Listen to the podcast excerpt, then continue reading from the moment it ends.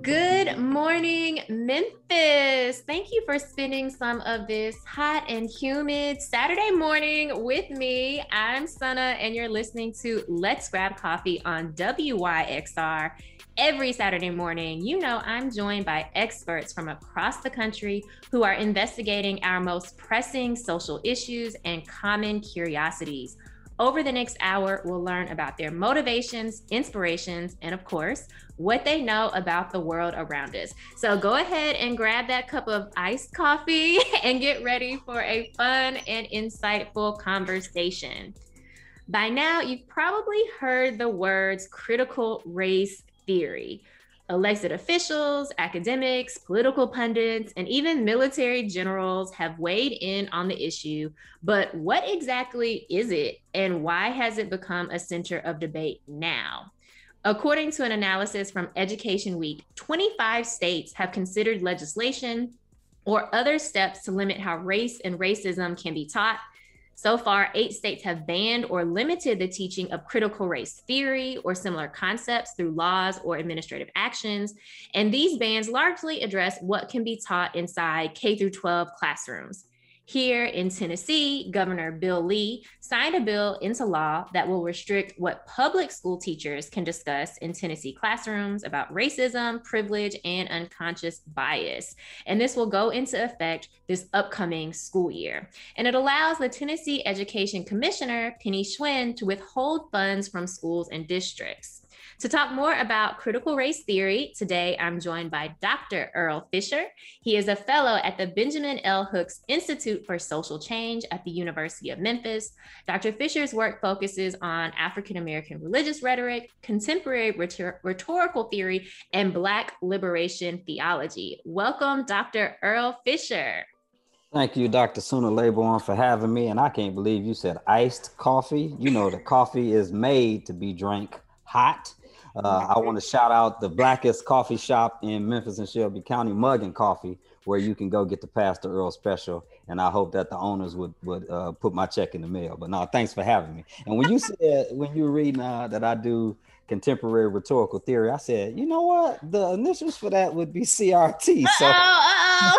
I'm telling people, you know, they need to know all other manifestations of CRT. Yeah. Oh my goodness. Hold on though. I, I have to get back into this mug and coffee. Wait, what is, is the Dr. Earl Fisher special? Tell me yeah, something. The Pastor Earl special is actually their uh, brown sugar cinnamon caramel macchiato upside down. So I went there the first time and I just asked them to you know, what did they think uh, I would like? And I told them what I would usually get if I was at, like at Starbucks or something.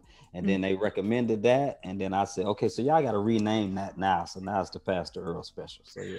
Oh my goodness. I did not know that. It sounds delicious. I actually had a chance because I'm not normally out in the Whitehaven area, but I had a chance to check it out. And I kid you not, the best cortado in the city. I don't know what beans they are. Well, I guess they're using their own beans, never mind. But it was absolutely delicious. And I was like, I wish I lived closer to this area, or maybe I don't because I would just be there every single day. So, yes, coffee is meant to be enjoyed hot, but in this heat, actually, I still do drink my hot coffee. I'm not actually a super fan of. I got you coffee. confessing now. See, I know. look, all my secrets coming out. Religious rhetoric, secrets. baby. Religious rhetoric got you confessing in here. I know, confessing. Let's see. Ooh, let's see what other truths we can get out today. so we are here. We're talking about critical race theory. It seems like in the past few weeks, it's been, you know, in our news feed more consistently, mm-hmm. even though it really started with the 1619 project you know ideas of critical race theory kind of being tossed around and um, you know a real opposition to it mm-hmm. even though it's kind of unclear if people know what critical race theory actually is Dr. Dr. Dr. Suna, I think it's clear that most people don't know what critical race theory is, and especially those who have been championing the bills, as you mentioned in your opening, around critical race theory in halls of Congress all around the, the, country. It's clear that they don't really know what it is. I think you're right insofar as most of them associated with uh, now tenured, tenured as of earlier this week. We're doing this on Saturday. I think this was Thursday. or Wednesday when the University of North Carolina at Chapel Hill announced that Nikole Hannah-Jones, mm-hmm. who helped to organize the 1619 project, is finally being granted tenure. So mm-hmm. we salute that. But most people do associate it with that, or they associate it with folks like Ibram X. Kendi, who's a historian, or Robert DiAngelo because of some of their books that have come out more recently. But even as you were talking earlier about some of the origins of critical race theory or the rejections of it first, critical race theory kind of starts in the 1980s. Most people don't know this, so they need to check out folks like Derrick Bell, especially especially his book, The Faces at the Bottom of a Well. I think that's the foundational text for me for critical race theory. Obviously, Kimberlé Crenshaw's uh, essay on intersectionality, and you know, there's some more. There's like a critical race theories reader now. Uh, mm-hmm. even more recently, though, I think there's some articles that people could check out for like crash courses in this, or at least a general synopsis. Is an article that came out um, on Wednesday of this week, so June 30th, by a brother named Gary Peller. It's in Politico, and it's an opinion piece that's titled "I've been a critical race theorist for 30 years. Our opponents are just proving our point for us." Kimberlé Crenshaw did an interview, I think it was with MSNBC or somebody like that on critical race theory and explains what it is and what it's not. That was on June the 22nd. But what I would want to lean into, at least for a minute, about the history or the historical trajectory of some of what I would call in my field the rhetorics of critical race theory in this current iteration. Andre Johnson, who is also a communication professor at the University of Memphis, wrote an article on June 23rd for Religion Dispatches, and it's entitled "Where Did White Evangelicalism's Hatred of Critical Race Theory Really Begin?" And I think it's mm-hmm. important for people to check that out because to the point that you made earlier about the relationship with religion and race and you know these uh, academic theories what andre johnson is is highlighting among other things is how the southern baptist convention several years ago prior to this current wave of popularism with the term critical race theory they were already the the white evangelical church was mm-hmm. already in the process of trying to denounce and demonize critical race theory and calling it basically uh, inconsistent with um, the gospel of Jesus of Nazareth. And I think many of them just don't uh, realize that Jesus of Nazareth was a black man, you know, a, a, a poor black Palestinian Hebrew born to a single parent mother who got pregnant before she got married. And most people have beef about who the father is. And so, you know, I, I just think that it's, it's ironic, it's tragic because of the way it plays out in people's lives. And it's peculiar because we are having this conversation. And one of the things that Peller points out is that um, the fact that we're having the conversation that the, we, the way we are having it and the, the, the, fact that it has taken on the shape and the life that it has actually proves the efficacy of critical race theory.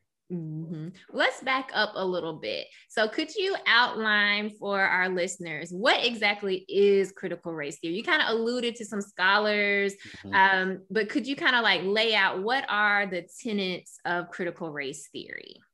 So, there's a lot of moving pieces with this, and what I appreciate about Peller's work and even some of what Crenshaw would, would say in hers is that this is still uh, evolutionary theoretical framework. But you know, as Peller was writing, it, it's first articulated in the 1980s. It's a generation of scholars who confront this uh, racial power in universities that they were attending. And I would say more importantly, because if you think about Derrick Bell and his work, this is a law professor. So it was law schools trying to grapple with the inefficacies of civil rights legislation that had been passed in the 50s and the 60s. And they were wondering why Black folks had not made more of a structural and systemic advancement. Why were some of the numbers of the 60s still reflected in the 80s? And for those of us who have done uh, some of the more recent analysis, some of these same numbers of wealth inequity and you know joblessness and unemployment and the racial wealth gap and all of these things, they still seem to be consistent. So these law professors were trying to figure out what was missing. And Derrick Bell's work on uh, the faces at the bottom of the well, I think what's foundational for me in critical race theory is, is what he calls the five rules of racial standing the 5 mm-hmm. rules of racial standing. And so the first rule is a rule that describes how in the courts of law, litigants or people who are filing complaints or lawsuits trying to protect their personhood or their property, if they are black and claiming racism, they don't have the same standing as the average citizen. So that's rule number one. You just have to recognize the inequity in the legal system first.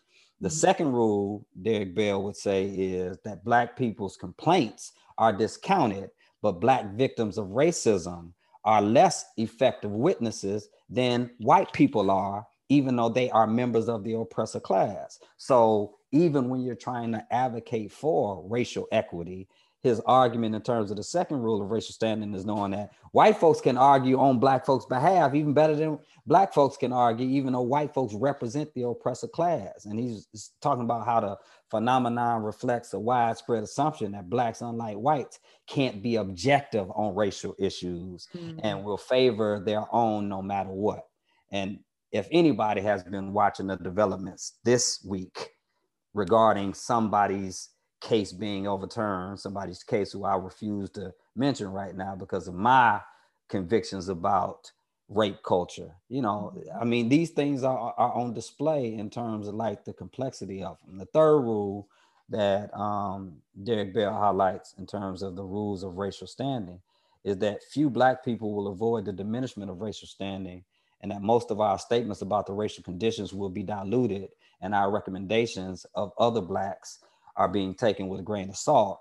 And here's where I think what we are hearing and seeing and living into in terms of critical race theory today is front and center.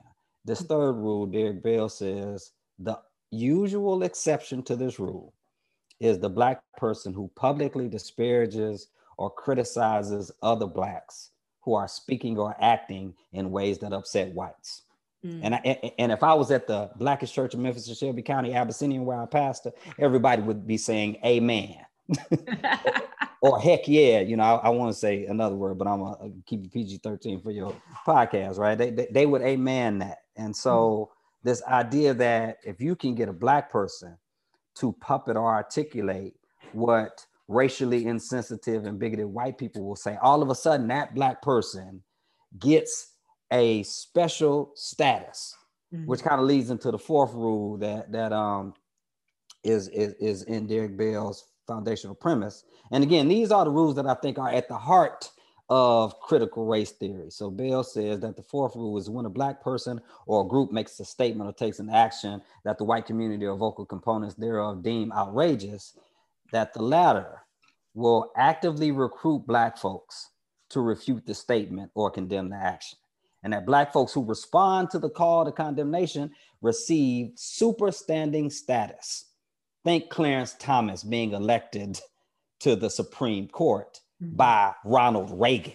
Mm-hmm. And what that was intended to rhetorically signify that Reagan somehow sided with Black folks and cared about the plight of Black people, but also that Clarence Thomas was the super Negro. He was the ideal Negro, right? because he was willing to articulate some of the same things that white bigots were articulating in terms of black respectability and black responsibility. And then the fifth rule for Derrick Bell is that true awareness requires an understanding of these rules, and that as and as individuals understanding of these rules increases, there will be more and more instances where we can discern how they are at work in the world, and we can use this knowledge and deploy it in ways to try to find remedies, but ultimately that we will come to grips with the fact that racism is permanent in the society and the structure. And so that, that that's the foundational premises of critical race theory. Again, it's it's law code stuff, which is amazing when you peel back the layers because the policies and, and, and the and the bills that are being proposed in Congress presume that critical race theory is being taught in K through 12 education, which is a lie. right. It's barely being taught in law school. Okay. I, I mean, I, when, when, when this conversation kind of broke out, uh, Dr. Suna, I, I started texting some of my law folks, you know, mm-hmm. folks who I know who practice law, black folks. I just asked them, you know, and I was like doing a, a, a, a impromptu survey. you know, what do you think about Derrick Bell's work? Mm-hmm. And 90% of the law folks that I know that graduated from law school, many of them from the University of Memphis Law School, didn't know who Derrick Bell was. Wow. You know? it, so this is not even really being taught in law school, let alone, you know, in, in, most institutions of higher education or most classrooms. Mm-hmm. And it dang sure ain't being taught in K through 12 education. It's just not the case. Mm-hmm. And I think that's important to reiterate is that critical race theory as a theory, right, as a framework for understanding various structures in society is not being taught in K through 12 and as you mentioned, not integrated in any, you know, way throughout, you know, higher education institutions. But part of the bill that our governor passed and that other states also are passing as well specifically states something that you said. So there it lists 14 different concepts that teachers will not be able to discuss. And so mm-hmm. uh, a few of them are, you know, that that one's race that one race bears responsibilities for the past actions against another that cannot be discussed that the Un- united states is fundamentally racist right? That mm-hmm. cannot be discussed and that a person is inherently privileged or oppressive due to their race. Right. And for most of these even just these three that are kind of pulled out you know most k through 12 are not really going into these no. in-depth conversations about race let alone yeah. racism in the united states and you know one of the hallmarks of critical race theory according to bell would be what's called interest convergence which is to say white folks ain't really moved to do anything on behalf of racial equity unless it somehow benefits the interest of the majority of the white people. And case in point for me is Juneteenth, right? So mm-hmm. the Juneteenth holiday doesn't even become a holiday until white folks can also get off for Juneteenth and reap some of some of the benefits. But even as it relates to how these bills are being proposed and things of that nature, like they are proposing the bills in ways that benefit the majority of white folks mm-hmm. because to not teach these complex, complicated, and critical histories is to further embed and indoctrinate in the average citizen these myths of American exceptionalism.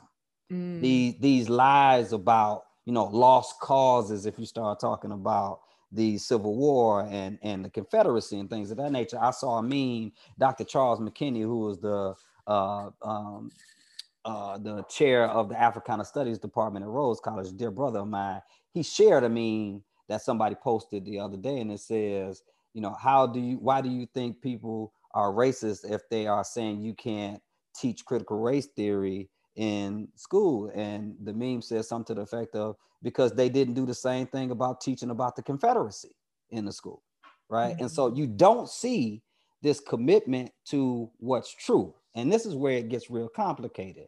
And this is why I think critical race theory is important because it's talking about the legal code and the inequities within the legal system. We conflate and confuse law with justice and truth. Mm. And, and these are not, you know, uh, uh, interchangeable ideologies or terms here. Like there are times throughout the history of the country where the law was unjust Absolutely. and rooted in something that was not true. Three fifths compromise, if you right, and all of these things. So the the and the another irony is that the racial anxieties, the insecurities of the dominant culture, which DiAngelo is calling white fragility, mm-hmm. is literally on full display. It's like we are so uh, anxious and unsettled about the potential of someone requiring people to discuss these harsh realities that we want to ostracize and marginalize and suppress them altogether and put it into the legal code such that it is now illegal. I think it was a group in Nevada that were trying to require, I don't know if you heard this, Dr. Laybourne, trying to require the, the teachers in K through 12 to wear body cameras Oh wow, no. Just to verify that they were not teaching, you know, the thing that we know most most institutions and and and organizations don't even have enough knowledge about uh, to teach. But these are these are the sad realities when you start talking about where we are as a cut as a country, as a community, and as a culture because our commitment to myths and lies in order to sustain racial hierarchies, gender hierarchies, sexual orientation inequities, and things of that nature is on full display. And we are so committed and wed to these ideologies and philosophies that even when their lunacy and hypocrisy is on full display, we can't see it. Somebody said that y'all don't want to teach critical race theory, y'all want to teach hypocritical race theory. yes, I saw that. Yeah. Yes, yes. I mean, I think one of the points that you made about even just outlining um, Derrick Bell's kind of the tenets that he outlined was thinking about how um, this idea that Black folks can't be objective about yeah. race as if white people can sure. be objective about race. But since we have deraced white folks, right? So again, proving the point of how we think about race or who has a race and who doesn't yes.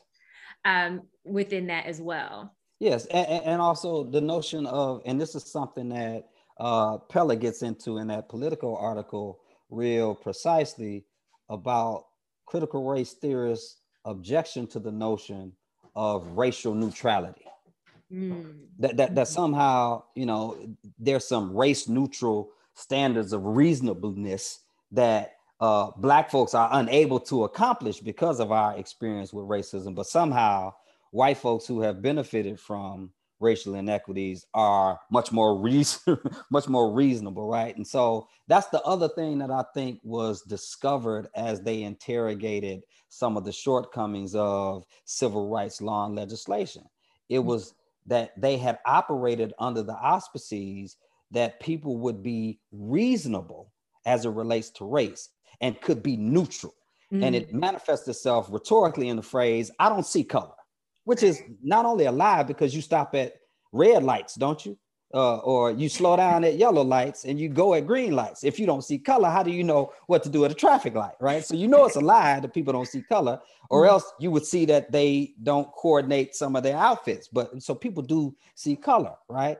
What they were saying is, or trying to say is, I don't allow race to influence the decisions that I make. But every time the law started to challenge notions of racial inequity, what we saw is what Van Jones and others have called historically a white lash, which mm-hmm. manifests in what we ultimately seen at the insurrection on January the 6th, right? This is another form of the white lash where if the law, in this case, an election of someone who seemed to be way too sympathetic to the values and the visions of black and brown folks is now about to lead what we are trying to call a democracy or mm-hmm. a government, then we are willing to, and, and, and now Ibram, Ibram X. Kendi has lined this out wonderfully well in his book, Stamped from the Beginning, uh, which is why I know some white folks were just in an uproar and continue to be in an uproar because he's able to document every time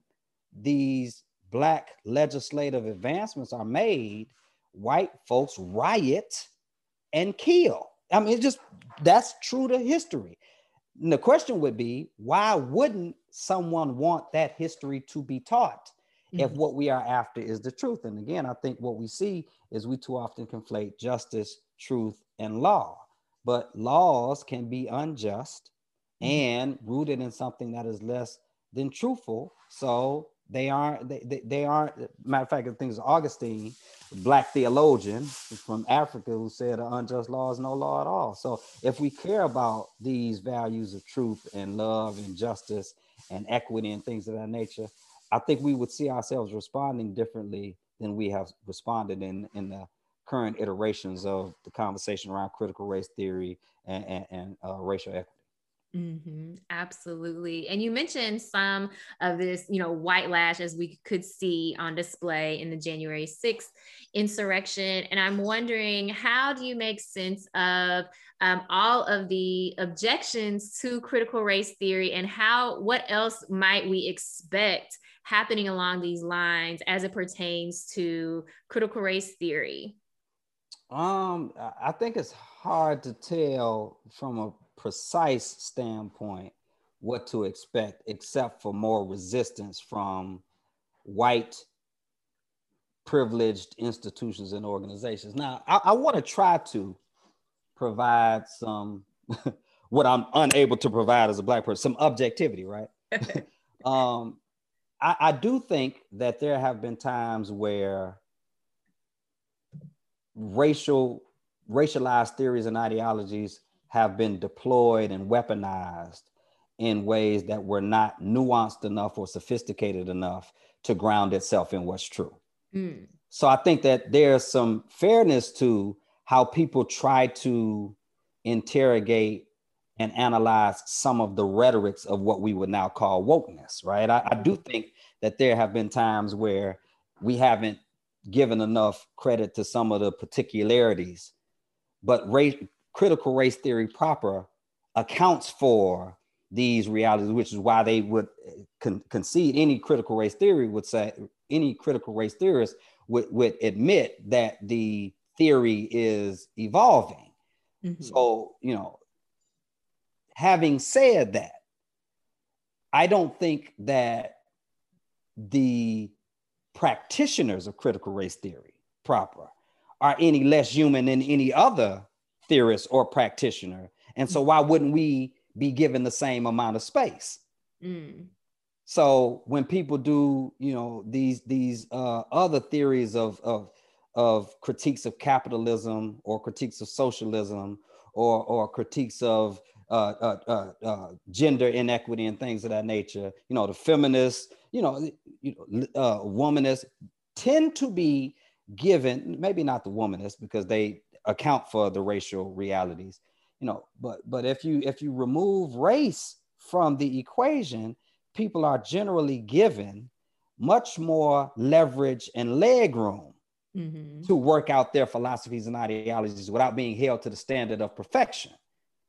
Whereby critical race theory, since it's putting race front and center, and since most objective scholars would affirm that race is front and center in the development of what we now know to be the United States of America, and I'm talking about a white scholar who wrote one of the books that I think is the best written book on the development of the American system of capitalism. And that's Edward Baptist's book, uh, The Half Has Never Been Told. Lord have mercy, right? That's a white brother talking about how you don't have America become a superpower on an economic scale without the exploitation of Black labor through enslavement and the way that enslavement was coded into the legal system mm-hmm. and even the property rights of enslaved black folks by their enslavers is part and parcel of the development of the country like you don't get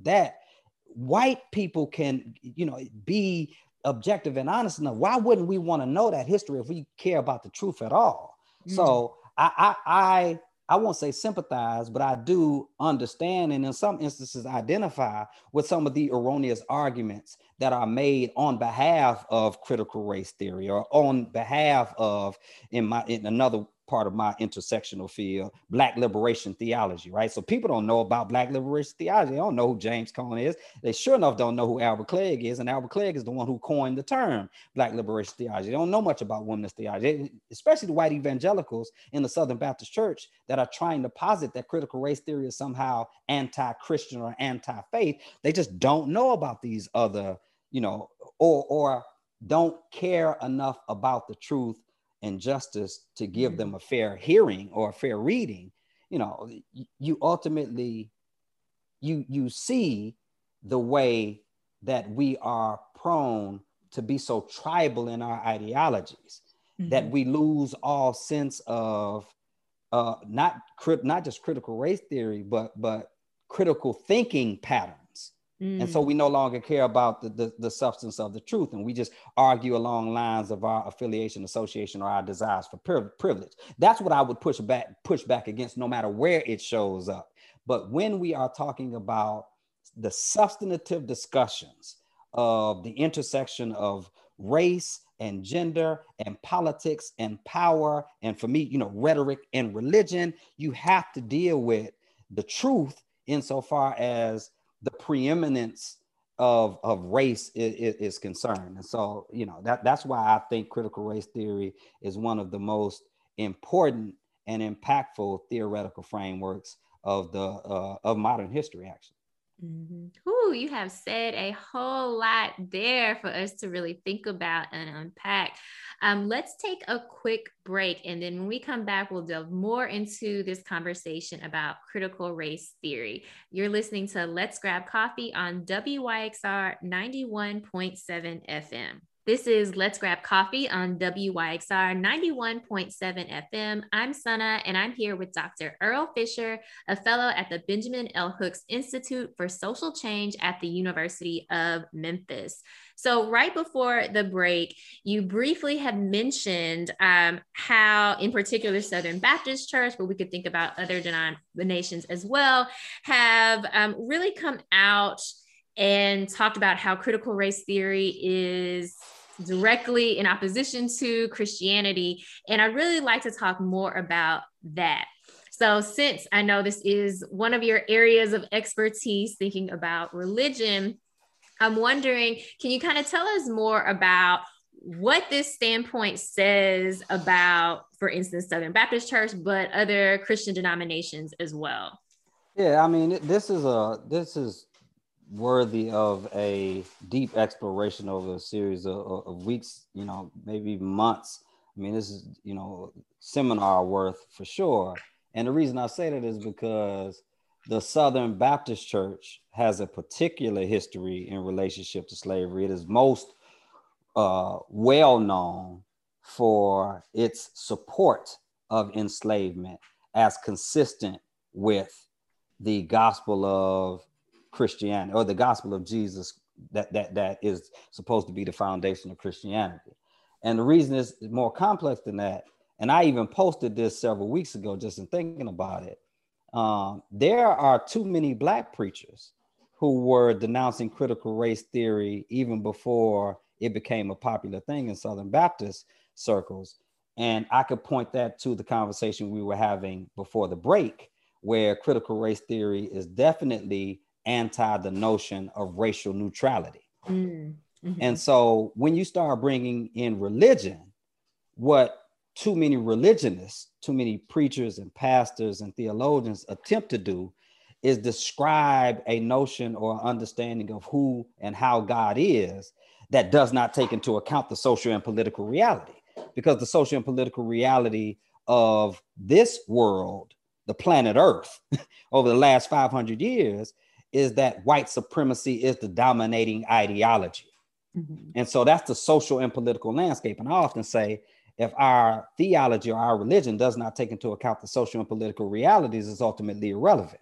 Mm. And so, how can we claim to do religion righteously, especially if we believe God is a God of love and liberation? How can we do that if we are willing to ignore or put on the shelf or the table the most critical and crucial aspect of the social and the political landscape over the last 500 years. It just can't be done.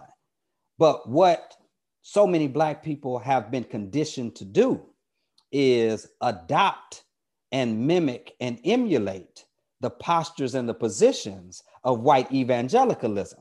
So now we become white evangelicals in blackface.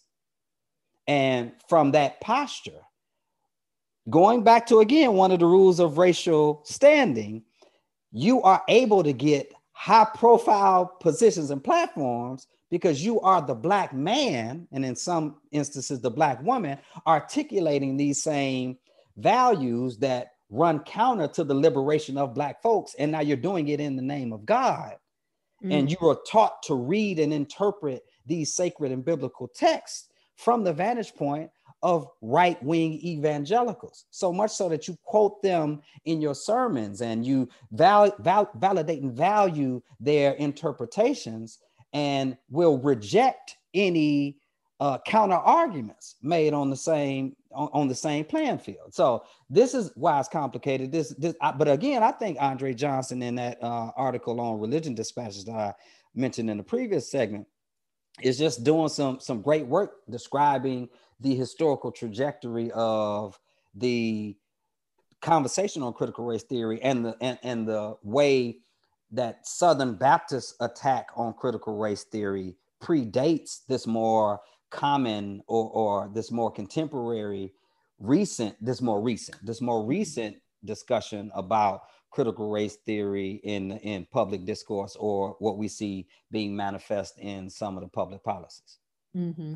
I think it's so interesting. And I'm glad you brought up this um, myth of racial neutrality because I think oftentimes in the church, we think about it as particularly race in certain ways, but then also race neutral in certain ways. Yeah. Um, and, you know, as you were talking, I was just reflecting on, you know, growing up in church and how the sermons are often heard were very much divorced from the social and political context, both of Jesus' time. Yes as well as current time. Yes.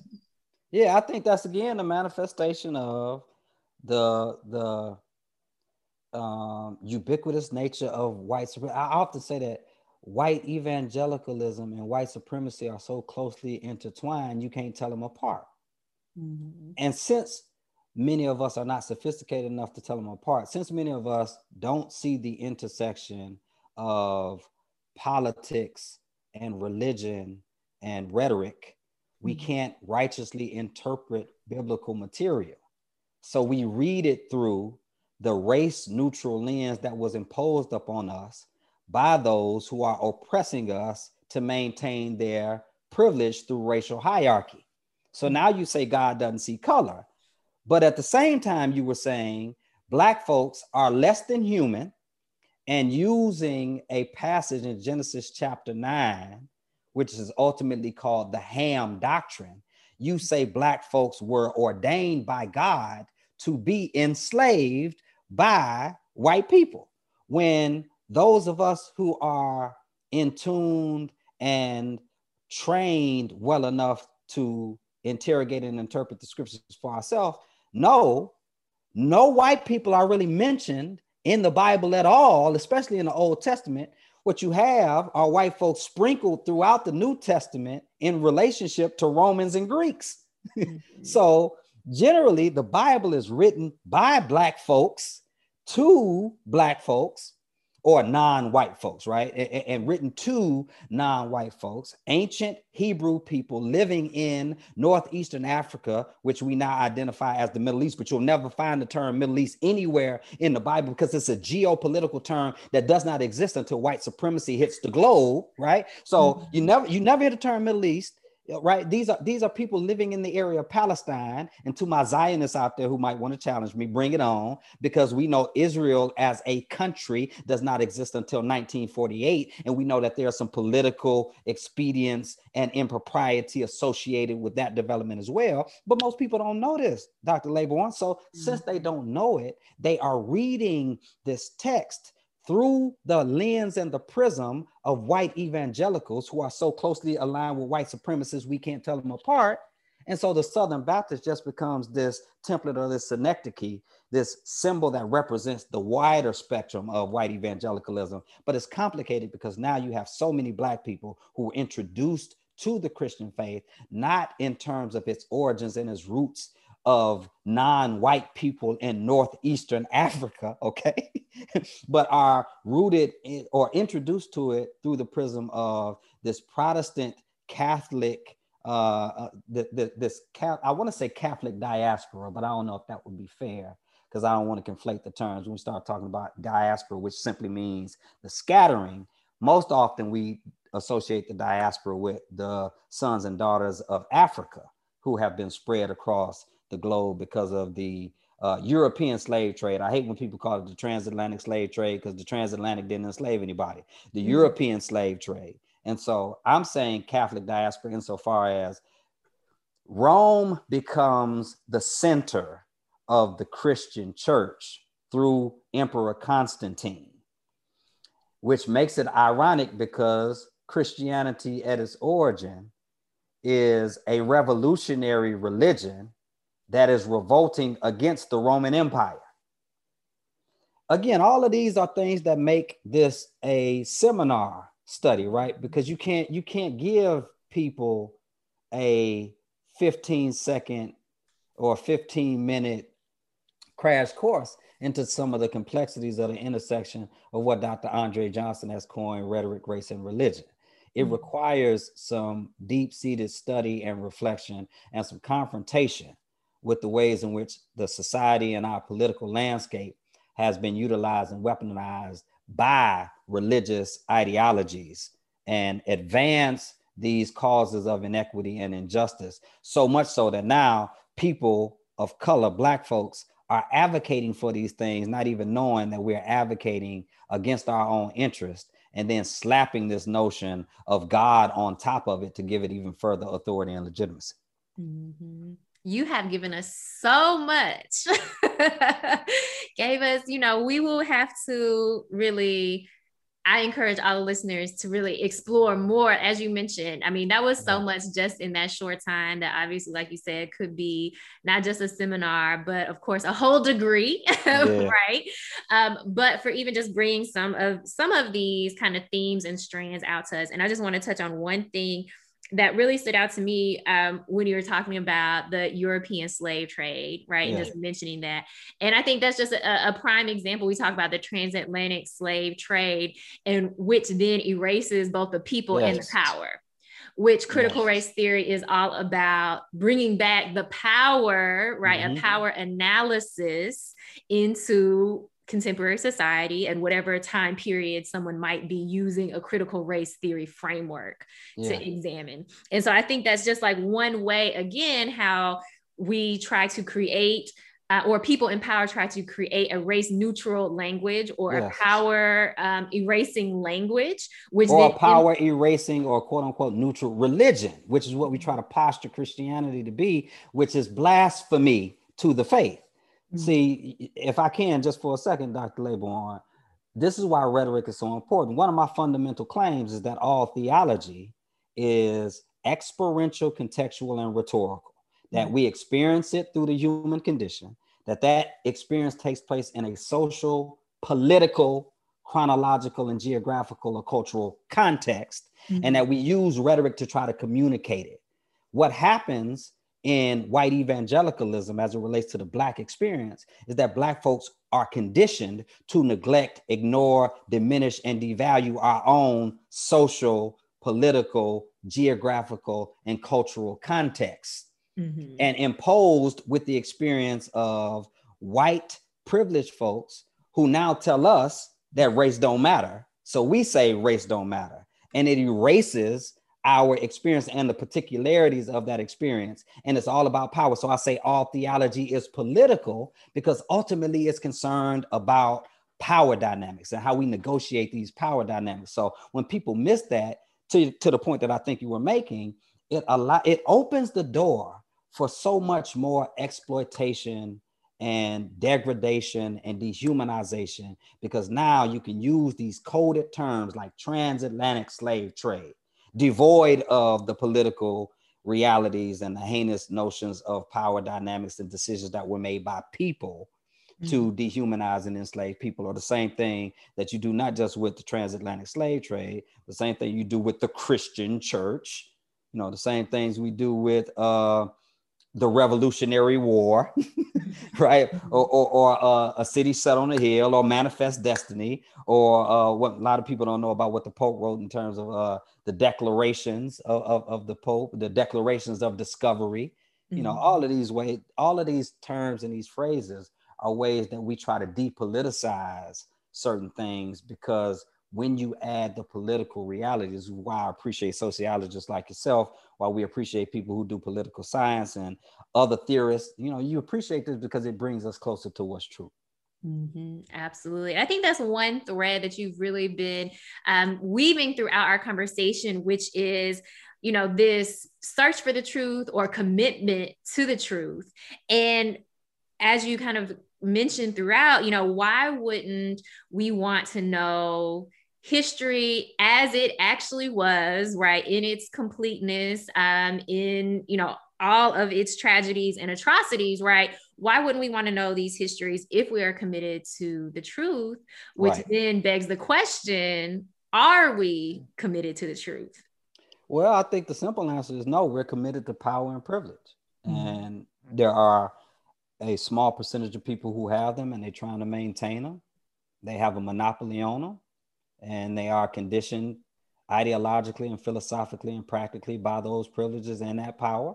And the masses of us who are disempowered or unempowered or lacking power and lacking privilege, underprivileged, unprivileged, have to organize and advocate and mobilize and fight like I am gonna say this. I think you forgive me. Fight like hell uh, to to get to get these um, social conditions to become more equitable. And so mm-hmm. the short answer is no. And I but I don't associate that just with one particular group. It goes back to some of what I was saying about how human all of us are.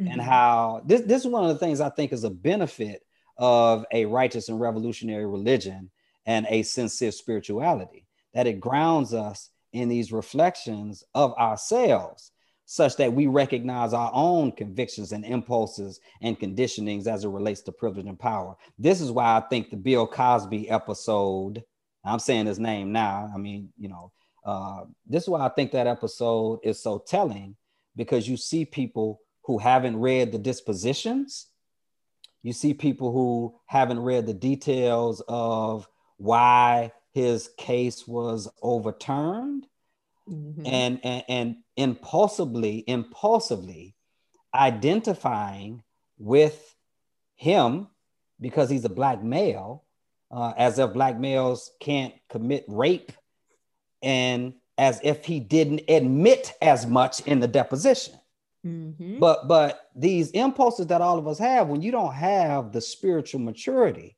to reflect upon that, you respond to these impulses because you're after certain privileges. So maybe some of us uh, voyeuristically see ourselves through the power and privilege of Heathcliff Huxtable, mm-hmm. you know, even if it's not Bill Cosby. But not only that, the ways in which some of us can try to identify wholesale with victims without identifying the necessary nuances therein too, because now it's possible to use victimology, if you will, as a means of getting access to privilege and power. Mm. And so mm. now you don't want to hold yourself accountable to that and say, yes, there was a legal error. And if we care anything about justice, we have to be consistent in how we apply that. And he gets off on a technicality. Mm-hmm. I object to it. I think it's trash. But I also understand the nuance between somebody being innocent versus somebody having a ruling overturned. Mm-hmm. And, and, and the point that I'm trying to make here, Dr. Laborn, is that spirituality for me, this is why I live at the intersection of scholarship, spirituality, and social justice or social activism. It is spirituality for me. It is that righteous revolutionary religion that I refer to as Christianity or the religion of the Black Messiah, Jesus of Nazareth, that keeps me grounded and recognizing that I too can be subject to those impulses and desires for privilege and power and want to maintain them and manipulate them in ways that sustain my position or my platform in a society. Mm-hmm. And so I ultimately have to ask myself the questions of commitment relative to what Malcolm said. I am for truth no matter who is speaking it, and I'm for justice no matter who is for or against. Now, what I would add as an addendum to Malcolm, even when it's against me, I at least got to be honest enough to say, hey, I was wrong, you know, and justice is not on my side in this regard. This is where critical race theory, uh, you know, Black liberation theology, womanist theology, Black feminism, all of our wonderful ideologies and theoretical frameworks, this is where I feel like they are at their best when they say to us, yeah, even if it's me, Mm. Even if it's me, wrong is wrong. Guilty is guilty. Evil is evil. Justice is justice. Love is love. Mercy is mercy. And all of us experience a complex relationship with all of these things.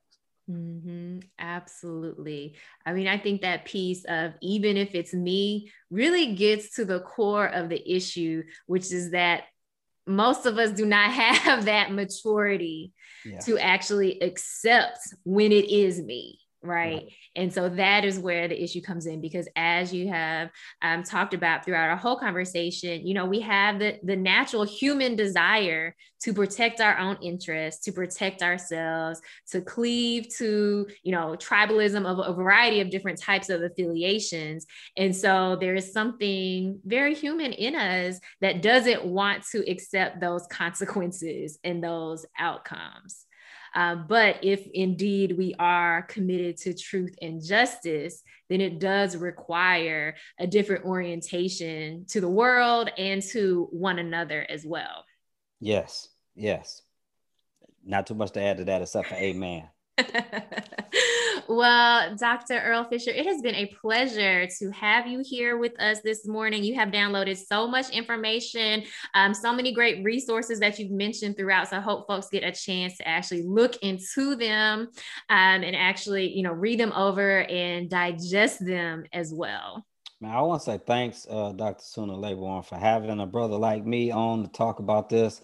I know you know, you know, more scholars than we can count. And there are people who are well equipped to have this conversation. I don't take it lightly that you invited me on this let's grab some coffee type deal. So salute to you for doing this and the work that you're doing in the academy and throughout uh, the, the, the, world and, and the country. And so uh, I look forward to uh, sharing this conversation with other people and I look forward to listening to some of the other conversations that you'll have in the future. All right. Thank you so much. Appreciate it. Thank you. Thank you again to Dr. Earl Fisher for this conversation this morning. Again, so many resources that he shared, especially at the top of the show. So if you tuned in late, definitely have to check out the replay on wyxr.org or wherever you stream podcasts. This episode will also be available on Let's Grab Coffee, on Apple, Spotify and so many resources. Check it out at the beginning. I was trying to keep a list of all the titles and names of scholars that he mentioned. Um, so I myself will have to go back and listen and grab those resources as well again, so much to talk about with critical race theory and also its intersections both with education as we're thinking about um, the law that Governor Bill Lee signed and that will be taking effect this fall. Still waiting to see um, guidelines that will be offered to educators from the Department of Education for really understanding um, what this law means um, in the classroom, uh, but also just thinking about, of course, critical race theory and its intersection with religion, which we spent a lot of time talking about as well. So, a lot to think about on this on this Saturday, but a very important conversation to have. And for today's positive note, I actually just want to repeat the quote that Dr. Fisher shared from Malcolm X, which says, I'm for truth no matter who tells it, I'm for justice no matter who it is for or against. I'm a human being first and foremost, and as such, I'm for whoever and whatever benefits humanity as a whole. Thank you again for joining me this Saturday morning. I'm Sana, and this is Let's Grab Coffee on WYXR 91.7 FM.